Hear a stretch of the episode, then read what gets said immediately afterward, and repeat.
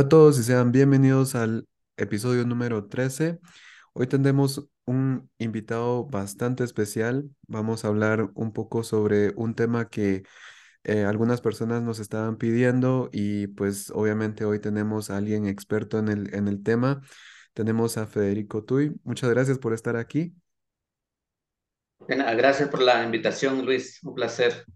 Qué bueno que nos pudimos reunir para platicar un poco sobre el tema de hoy y el tema de hoy va a ser el idioma quiché. Es un tema que es bastante amplio y vamos a tratar de, de resumir algunas cosas, de, de dar algunos hechos bastante importantes sobre este tema y vamos a hablar bastante puntuales sobre el, la situación de la Academia de Idiomas Mayas de aquí de Guatemala, porque Federico eh, Tui, él es el coordinador técnico de subsede, la sede específicamente de aquí de Quetzaltenango, y nos va a contar un poco sobre la historia. eh, vamos a empezar un poco sobre la historia de, pues, de esta Academia de, de Idiomas Mayas. Entonces, ¿usted nos puede ampliar un poco al respecto? Así es. Muchas gracias por el espacio. Nuevamente, Luis, eh, reciban un saludo cordial de parte de la comunidad lingüística quiché de la Academia de Lenguas Mayas de Guatemala. Eh, yo actualmente estoy como coordinador técnico de su sede en Quetzaltenango y en la academia llevo siete años aproximadamente ya trabajando. He desempeñado el puesto de técnico investigador de- del idioma maya quiché y también como facilitador del idioma maya quiché. Hemos estado impartiendo eh, cursos de quiché en diferentes modalidades, hemos hecho investigaciones y pues actualmente estoy como coordinador técnico de su sede eh, en Quetzaltenango. Y para hablar un poquito sobre la creación o la fundación de la Academia de Lenguas Mayas, pues ha sido una lucha de, eh, de, los, de varios líderes comunitarios a nivel nacional. Eh, recordemos que durante la invasión española en 1524 vino a colapsar, a interrumpir ese desarrollo social, económico, político de los mayas. Y de ahí surge una serie de situaciones que no permitió la, el desarrollo ¿verdad? político y social. Hasta que en los años de 1940, 1950, empiezan a surgir eh, nuevos líderes comunitarios con la idea de reivindicar eh, la cultura, el idioma. Entonces, a partir de esa idea, eh, se hacen diferentes reuniones. En 1954 se realiza el primer Congreso Nacional Lingüístico en el departamento de, de Cobán.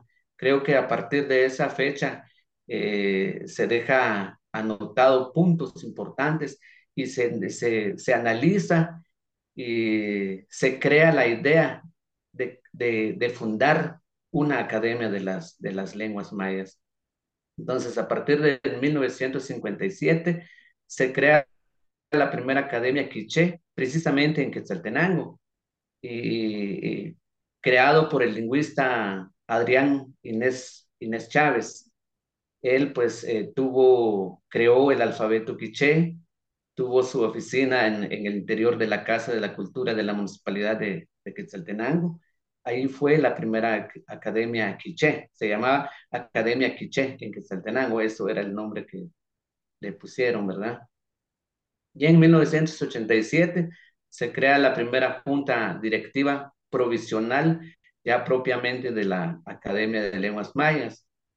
Y en 1990 se crea la ley, la ley de la Academia de las Lenguas Mayas de Guatemala y su reglamento, que es el 6590. Entonces, a partir de ahí eh, se empieza a, a funcionar la academia como tal, con sus diferentes servicios que hasta la actualidad lo está haciendo.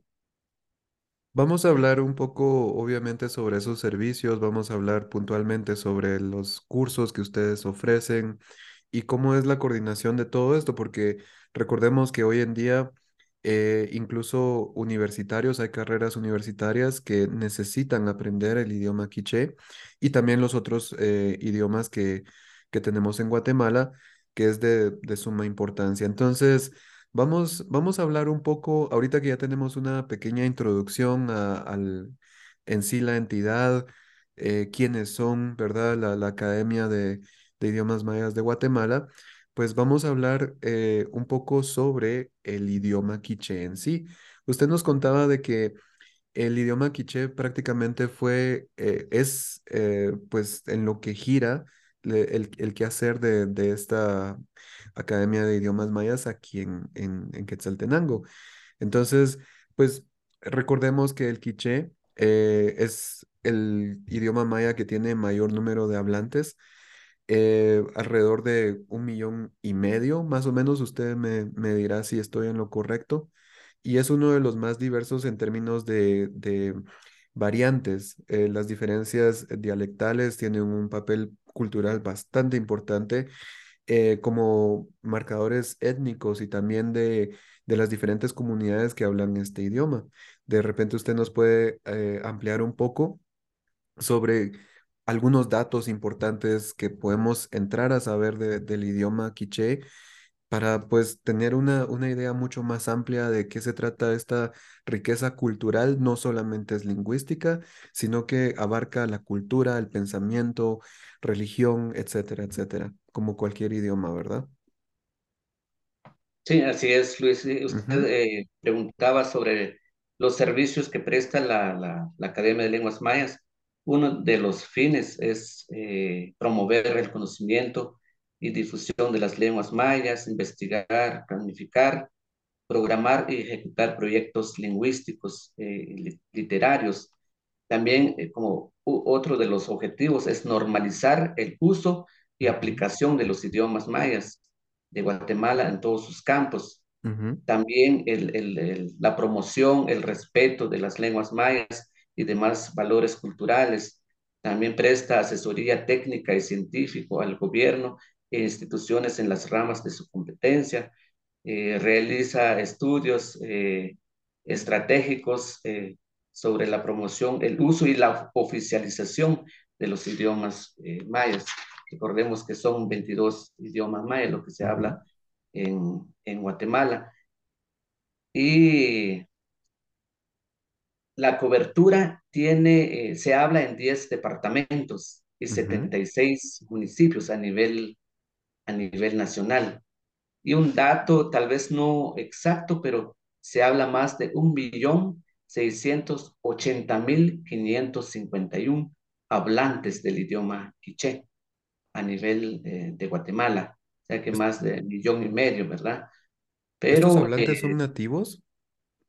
Así es, Ah, son nativos, exactamente, son hablantes.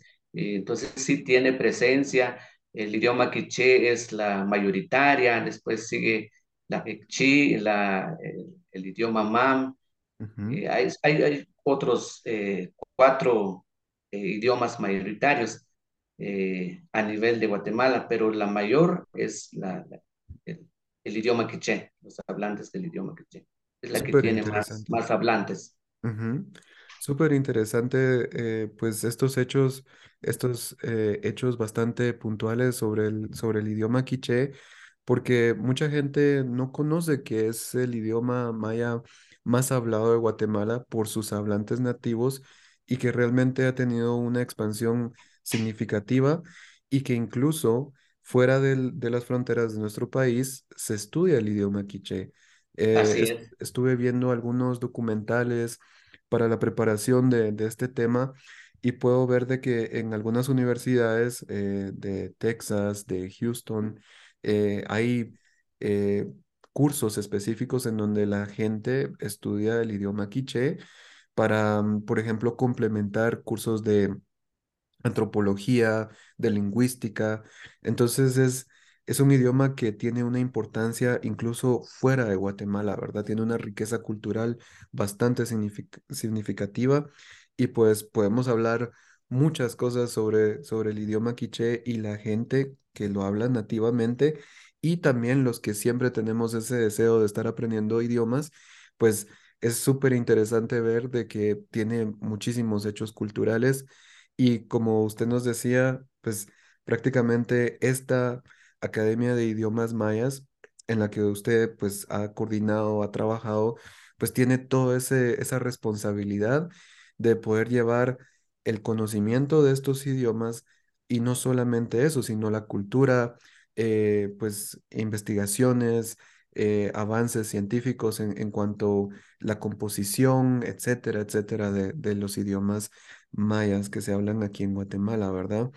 Pues hablemos, hablemos un poco sobre las variantes de, del quiché, ¿verdad? ¿Cómo, cómo usted podría clasificar o cómo clasifica en sí la entidad de la, de la Academia de Idiomas Mayas en Guatemala, pues toda esta riqueza eh, dialectal, por así decirlo? Eh, de repente usted nos puede contar un poco. Sí, yo creo que esta situación o este fenómeno lingüístico es normal, se da en todos los idiomas del mundo. eh, siempre hay variación, ¿verdad? Ya sea por la situación geográfica, que eso tam- también es un factor que tiene que ver mucho en la, la situación geográfica, o por la situación también que antiguamente no había medios de comunicación, entonces los grupos se quedaban en su propio, se desarrollaban en su propia comunidad, entonces, y como un idioma es evolutivo, es creativo, entonces se van creando, la misma gente va creando nuevas palabras, ¿verdad? Para poder eh, comunicarse entre sí mismo. Y de esa manera se, se, se va dando, se va creando eh, nuevas variantes. Entonces, eh, el idioma quiché hay un, una variedad, hay un sinfín de variantes. Eh, podemos mencionar, por ejemplo, la variante de Santa Catarina Ixtahuacán, que es muy notorio, la de Nahualá, que es similar, Ixtahuacán y Nahualá, casi es similar, ¿verdad? Por la misma región y por el mismo linaje que se tiene eh, a comparación con la variante de Cantel o Lintepeque. Esa es otra, hay, hay ciertas, digamos, eh, variantes dialectales que son muy notorias, que no se menciona en un, en un municipio, pero en, en, otras partes sí se menciona.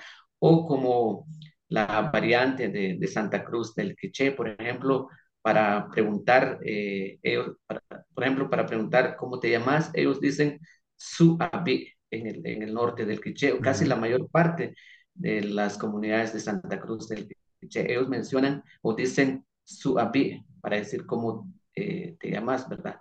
En cambio, ya en, el, en el, la región eh, suroccidente, todo lo que es Sololá, eh, Quetzaltenango, Totonicapán, eh, Retaluleu o Suchitepeques, se dice Hasabi. Ese pequeño cambio de su y has, pero se entiende, o sea, es entendible.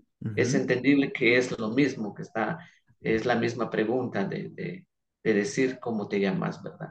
Entonces, así se puede mencionar y se puede notar un sinfín de, de variantes, pero lo que ha hecho la, la Academia de Lenguas Mayas eh, ha hecho un, un, estudio dialectal de todas las variantes, tiene registro de todas las, de todas las variantes, ¿verdad? Entonces, para la Academia de Lenguas Mayas es una riqueza eh, lexical, es una riqueza idiomática, ¿verdad? El conocer todas las variantes. Entonces, lo que podemos hacer en este caso es eh, conocer la mayor parte posible de las variantes y, y, utilizarlos, ¿verdad? Utilizar las variantes, porque es, es muy importante conocer, por ejemplo, los que trabajan en el organismo judicial eh, o intérpretes que trabajan con, con, con el Ministerio Público en otras entidades, por ejemplo, migración, deben de conocer la variante de la persona que está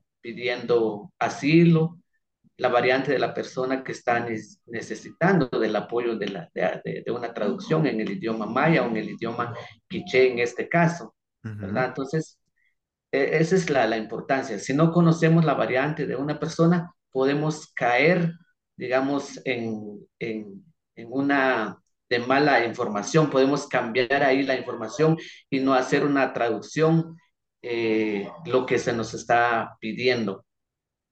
Hay una situación que usted mencionaba al principio de, de esta explicación y es que los idiomas están en constante evolución, en constante cambio y hubo una, una situación, ayer estábamos hablando con, con Federico sobre los puntos importantes a hablar eh, en el, en el podcast de hoy, estábamos afinando los últimos detalles, etcétera, y me decía de que hubo un pequeño proyecto en el que se buscaba estandarizar el idioma eh, maya quiché y que esto no tuvo mayor relevancia. ¿Por qué? Porque es como decir que los guatemaltecos ya no hablemos como guatemaltecos, sino que se estandarice el, español en un cierto, eh, con ciertas palabras, con cierta tonalidad, acento, etcétera, y eso no se puede hacer. ¿Verdad? No se puede estandarizar un, un idioma que tiene tanta riqueza y que pues obviamente tiene una estructura, tiene cultura, tiene religión dentro de, de la evolución del mismo idioma y no se puede estandarizar prácticamente.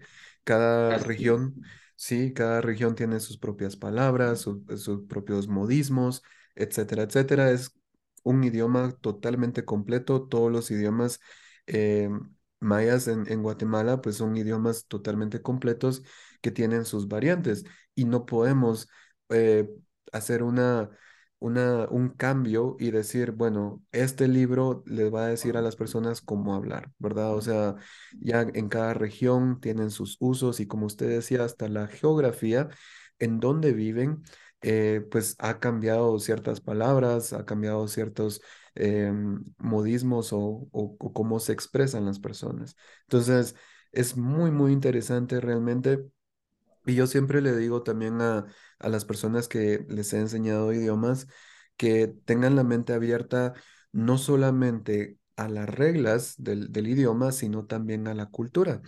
Y hablemos un poco sobre esto. Eh, Federico, de repente usted nos puede decir su opinión, cómo, cómo ha, sido el avance de los idiomas mayas en estos últimos años. ¿Usted ve una mayor aceptación? ¿Se están perdiendo? ¿Están evolucionando? ¿Qué es lo que está pasando? Sí, yo creo que a partir eh, de ciertos cambios eh, con la firma de la paz, también en 1996, eh, han habido ciertos avances, ¿verdad? Pero todavía, todavía queda mucho por hacer. Hace falta eh, promocionar eh, en, su mayor, en su mayor, digamos, cobertura, trabajar y atender a todos los municipios. Por ejemplo, yo le, le mencionaba de los 76 municipios, pero la comunidad lingüística quiché no tiene cobertura en todos esos 76 municipios. En este año 2022, eh, solo eh, habemos siete facilitadores del idioma quiché. Entonces, ¿cómo vamos a, a poder atender a esta gran cantidad de hablantes del idioma quiché? Entonces, yo creo que esa es una de las debilidades de la comunidad lingüística quiché. Y esa es otra situación que, que está en, en la Academia de Lenguas Mayas porque no es o sea, no es lo mismo, la cantidad de hablantes no es lo mismo. Podemos hablar, por ejemplo, de, de la comunidad lingüística uspanteca o de la comunidad lingüística eh, Pocomam y otras comunidades que tienen, digamos, menor habitantes. Ellos sí pueden atender porque solo, incluso hay comunidades que solo tienen un solo municipio, una sola comunidad y se mandan un pues puede atender de, de, mejor manera, de una manera eficaz a sus habitantes, ¿verdad? Entonces sí se puede llegar ahí a atender en su mayoría de, de los hablantes, pero en el caso de la comunidad lingüística quiché, no, porque tiene mayor cobertura, tiene presencia en 10 departamentos, en 76 municipios, entonces eh, sí hace, hace falta bastante atender a la, en correlación a la, a la cobertura, no se ha podido atender, pero dentro del de desarrollo, del avance también es que yo creo que también a partir de la creación de la Ley de Idiomas Nacionales eh, 2003, eh, se empieza como con las, eh, con las universidades a crear programas, a impartir el curso de quiché, por ejemplo, la Universidad de San Carlos de Guatemala, específicamente Calusac, actualmente Ujú, están impartiendo el curso de quiché y han eh, creado también programas bilingües para los eh, estudiantes. Está también la Universidad Francisco Marroquín, que siempre ha impulsado eh, el desarrollo del idioma quiché. La Universidad Mariano Gálvez hace aproximadamente 10 años implementó dentro del pensum de estudio la licenciatura en lingüística aplicada. Esto es para el desarrollo de los idiomas también. Y así puedo mencionar otras universidades, ¿verdad?, que están a, apoyando eh, esto con el fin de promover los idiomas mayas. Eh, el Ministerio Público también, autónoma y rectora de los idiomas mayas, tiene que emitir una constancia lingüística para ver si realmente la persona que va a participar en la convocatoria realmente hable el idioma y lo escriba, ¿verdad? El idioma quiché o cualquier idioma maya. Entonces, eh, por eso es que los estudiantes eh, se les nace esa necesidad de acudir a la academia o de aprender un idioma, un idioma maya, porque no tan fácil le dan eh, un trabajo en el organismo judicial si van para intérprete, si no saben hablar bien el, el idioma. Entonces, como esto es como, como le podría decir, como una, una estrategia, ¿verdad? ujú. Política y lingüística que, que se está implementando a nivel nacional. Pues qué interesante que todo esto se esté implementando y que hoy en día tengamos eh, programas universitarios, que tengamos un impulso un poco más fuerte hacia el aprendizaje del- de, los idiomas mayas, porque son parte de nuestro, de nuestro país, de nuestra cultura, eh, se deben de prácticamente eh, guardar como, como algo bastante preciado para nosotros, aprenderlo y hablarlo y, aplicarlo también en, un trabajo que, que ayude a las personas, pues es algo bastante importante. Eh, el llegar a las personas en su, en su propio idioma, pues es algo muy, muy importante. Yo veía la historia de, de una persona en Totonicapán que hablaba dentro de este pequeño documental eh, pues cómo es, eh, cómo era difícil, por ejemplo, antes que existiera la situación de tener la educación bilingüe, que, el, que los maestros fueran bilingües, em, pues eh, aprender en la escuela en español, mientras que no es su, su idioma nativo. Y eso dificulta mucho, ¿verdad? Porque al final no, no entienden, los niños no entienden lo que se les está explicando, cuesta que empiecen a tomar un ritmo en la escuela y todo este impulso, espero, eh, sea de beneficio porque esto eh, quiere decir de que en, en el futuro vamos a tener muchas más personas bilingües, totalmente bilingües, que puedan estudiar ya sea en un idioma en otro y puedan aplicar los conocimientos de un idioma u otro para el beneficio de su comunidad, para el beneficio propio y para los proyectos que, que se puedan tener en, en un futuro. Porque recordémonos, así como decía Nelson Mandela, de que si hablamos en el idioma nativo de una persona, vamos directo al corazón de esa persona, ¿verdad? No vamos a- a- al entendimiento, sino hacia la cultura, hacia las creencias, hacia eh, la comunidad en sí. Entonces, hay, hay algo totalmente importante aquí. Entonces, continuamos la plática y nos llevamos esta gran introducción que hicimos y muy buena introducción de por su parte.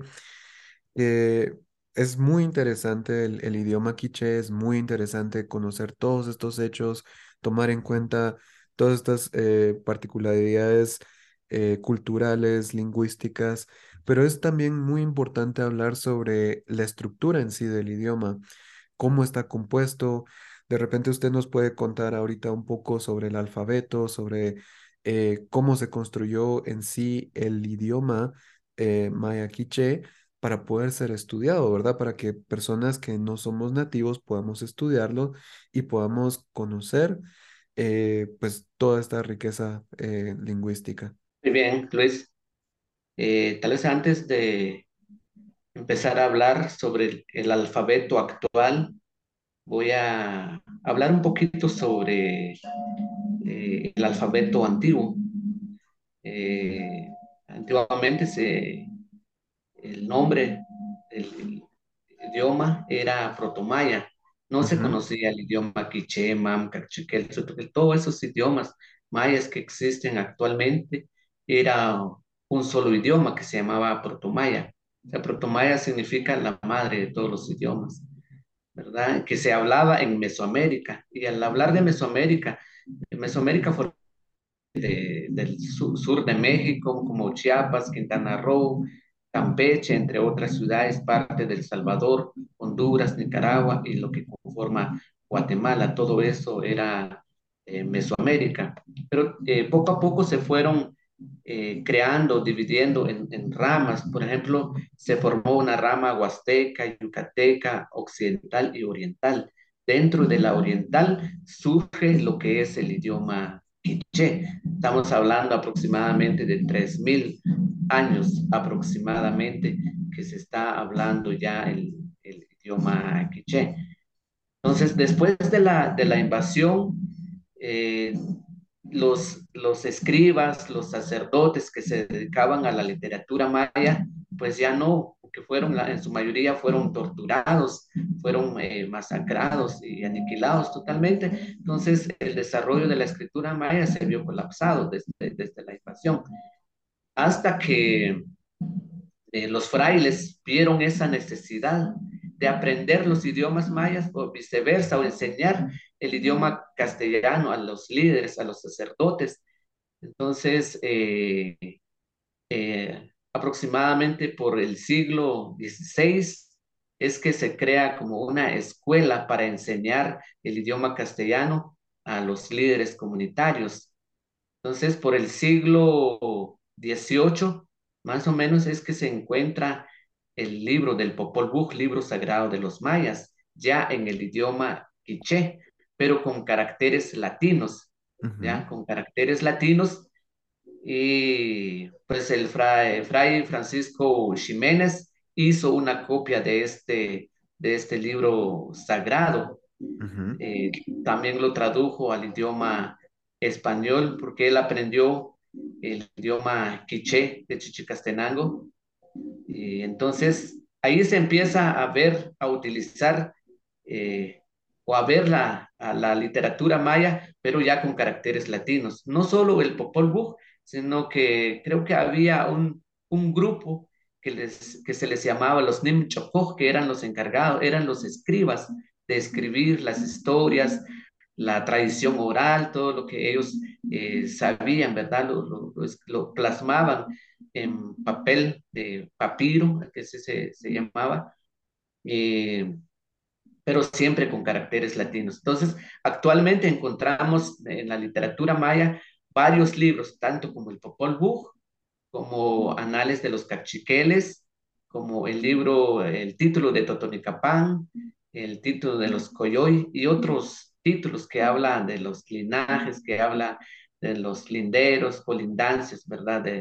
De los antiguos pueblos, pero siempre con esos caracteres latinos. Por ejemplo, el uso de la, de la H, vemos el uso de la H, el uso de la B pequeña, que actualmente ya no se utiliza. Entonces, eh, eh, a partir de ese entonces empieza la escritura del idioma quiché con caracteres latinos. Llegan en Guatemala otros lingüistas extranjeros, antropólogos, y se crea también eh, el Instituto de Verano, llega acá en Guatemala por el año 1950, el Instituto Indigenista, eh, se crea una organización también que se llamaba PRONEVI para promulgar eh, eh, el uso del idioma quiché. Entonces, creo que esto es como, como parte de la, de la historia, de cómo se vino dando, de cómo se vino desarrollando la escritura del, del idioma quiché, hasta que en el año de 1960, el lingüista Adrián Inés Chávez, él presenta y crea su, su alfabeto, es el, el alfabeto del idioma quiché. Actualmente todavía existe el libro, eh, él lo dejó en la Casa de la Cultura de Quetzaltenango. Eh, esa, eso lo podemos ver, podemos encontrar algunos materiales que usó este gran intelectual y lingüista maya de la etnia quiché, Adrián Inés Chávez.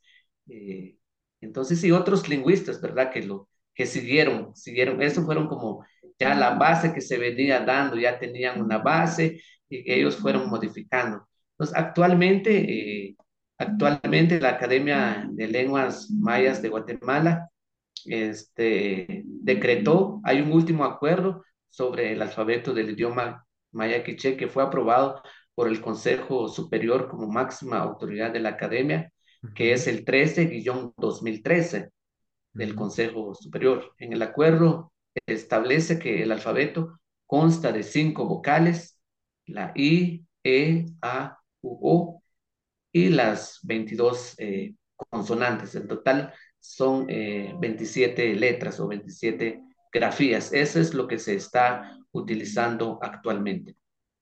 Pues qué interesante toda esta historia que usted ha desarrollado porque al final es la riqueza eh, histórica que también tiene el desarrollo de- del idioma maya quiché y cómo nosotros estudiamos hoy en día eh, este idioma pues ha ido evolucionando, ha ido cambiando y usted me decía justo ayer que estábamos afinando los últimos detalles de que es a manera de hacer eh, práctica eh, o práctico el, el, el método de enseñanza del idioma maya quiché, ¿verdad? O sea, para no complicar tanto la situación. Usted me mencionaba que anteriormente existían vocales extendidas, vocales cortas, entonces eso fue cambiando para poder, a manera de, de tener una mejor didáctica para enseñar el, el idioma maya quiché, eh, ha surgido todos estos eh, diferentes cambios, ¿verdad? Y se ha decretado, pues, eh, si bien no una estandarización de,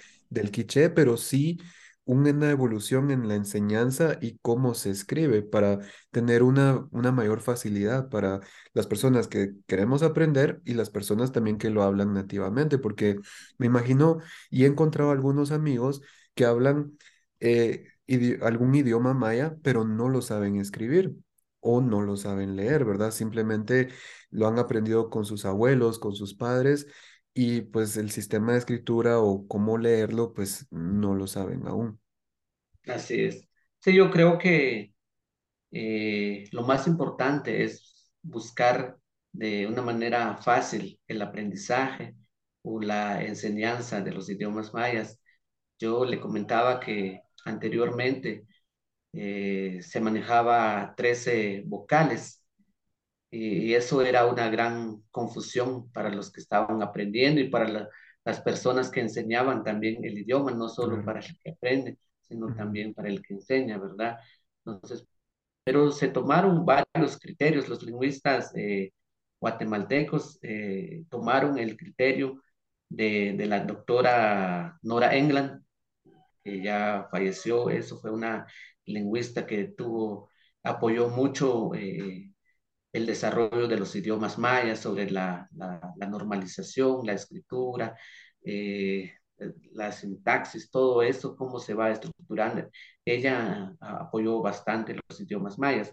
Ella mencionaba que no se representa ortográficamente ninguna variante de un sonido, dice, que no sea distintivo, es decir, que no se representan los alófonos de un fonema, solo los fonemas mismos, decía ella. Entonces yo creo que esto fue un, criterio muy importante para los lingüistas guatemaltecos, porque si miramos y estudiamos cada una de las, de las letras en diferentes ambientes va cambiando. Puede ser una vocal que está en medio, puede ser sonora, pero al final una, la misma vocal puede ser ya como cerrada o una consonante cerrada o, y así, ¿verdad? O sea, en los diferentes ambientes eh, o posición, la consonante o la vocal va cambiando. Pero si eso lo representamos, entonces va a ser un caos, ¿verdad? En, en la forma de enseñar. Por eso es que no se representa, sino que eh, se queda eh, solo las 27 letras y las 5 cinco vocales y 22 consonantes. Es muy interesante todo lo que usted está ahorita desarrollando y, y contándonos, porque realmente tenemos que conocer toda esta parte toda esta historia, todo lo que viene detrás de, de, un idioma maya y lo completo que ha sido su estudio, lo completo que ha sido también y complejo al mismo tiempo eh, evolucionar con las diferentes técnicas para poder enseñarlo, para poder aprenderlo. Es muy, muy interesante lo que está haciendo ahorita la Academia de Idiomas Mayas aquí en Guatemala para poder eh, traer todo este conocimiento que es muy, muy importante para nosotros. Eh, pues Shella Language siendo una comunidad lingüística, pues esto prácticamente fue una, una introducción, porque no podemos extendernos más. Ahorita eh, queda mucho por decir sobre la cultura, sobre la historia, sobre los pue- pueblos mayas y su, su riqueza lingüística eh, es demasiado extensa, ¿verdad? Eh, me gustaría concluir el episodio con que usted nos pudiera introducir un poco sobre eh, los cursos, los servicios que está prestando ahorita la, la Academia de Idiomas Mayas y pues dar una invitación a las personas para que se animen a aprender idiomas mayas, en este caso específicamente el quiché, y pues e- eso prácticamente, o sea, es, es, es bastante importante poderlo hacer. Muy bien. Sí, pueden eh, visitar eh, la página Comunidad Lingüística Quiché y John ALMG en el, Facebook o también en, YouTube. Hay eh, diferentes programas, tips para el aprendizaje del idioma quiché. También estén pendientes cada año la comunidad lingüística quiché empieza aproximadamente en febrero, enero, enero y febrero las inscripciones de los diferentes cursos que está impartiendo. Hay cursos para trabajadores públicos, para maestros, para estudiantes, y, en fin, pues para todo, para todo público, ¿verdad? Y de todas las edades también es lo que queremos también atender la mayor parte de la, de la, de la población. Ujú, Y no solo eso, también tenemos como parte de los servicios eh, traducciones de documentos, ¿verdad? Traduc- Ya. hacemos traducciones eh, para estudiantes, para instituciones. También eh, los cursos, eh, ahorita se está trabajando de manera híbrida, es decir, presencial y virtual. Yo creo que con la situación todavía que está latente en nuestro país, se va a continuar con las, con las clases virtuales para el próximo año. Entonces, esto es una ventaja también que, el usar las nuevas herramientas tecnológicas porque nos permite llegar a más población sin necesidad de abocarse a nuestra sede, ¿verdad? Entonces, se pueden conectarse en cualquier parte del mundo y ahorita eh, con, con las clases virtuales eh, se pudo atender a personas extranjeras, ¿verdad? Que no están en Guatemala. Yo creo que es parte también como del, del avance que está teniendo la comunidad lingüística. Así que nuevamente la invitación, si ujú. quieren, pues también se pueden abocar. Estamos ubicados en la séptima calle, entre 11 y 12 avenidas de la zona uno en el museo, en el interior del museo de la municipalidad de Quetzaltenango. Estamos de lunes a viernes, de 8 a 4, para cualquier situación. Ahí estamos a la orden. Pues esto va para todos los escuchas del podcast de Shella Languages. Muchas gracias por, a- por asistir eh, a esta invitación, Federico. Le agradezco mucho estar aquí y de verdad fue muy eh, educativo todo lo que eh, hablamos hoy, todo lo que usted desarrolló en el tema. Y pues nada más que invitar a todas las personas que nos escuchan que eh, investiguemos, que aprendamos idiomas mayas, porque son la riqueza cultural que tenemos aquí en, en Guatemala y son muy importantes. Con esto podemos ayudar a personas también, ¿verdad? Así es. Muchas gracias, Luis. Muchas gracias, entonces. Eh, nos escuchamos en la próxima. Perfecto. Ahorita voy a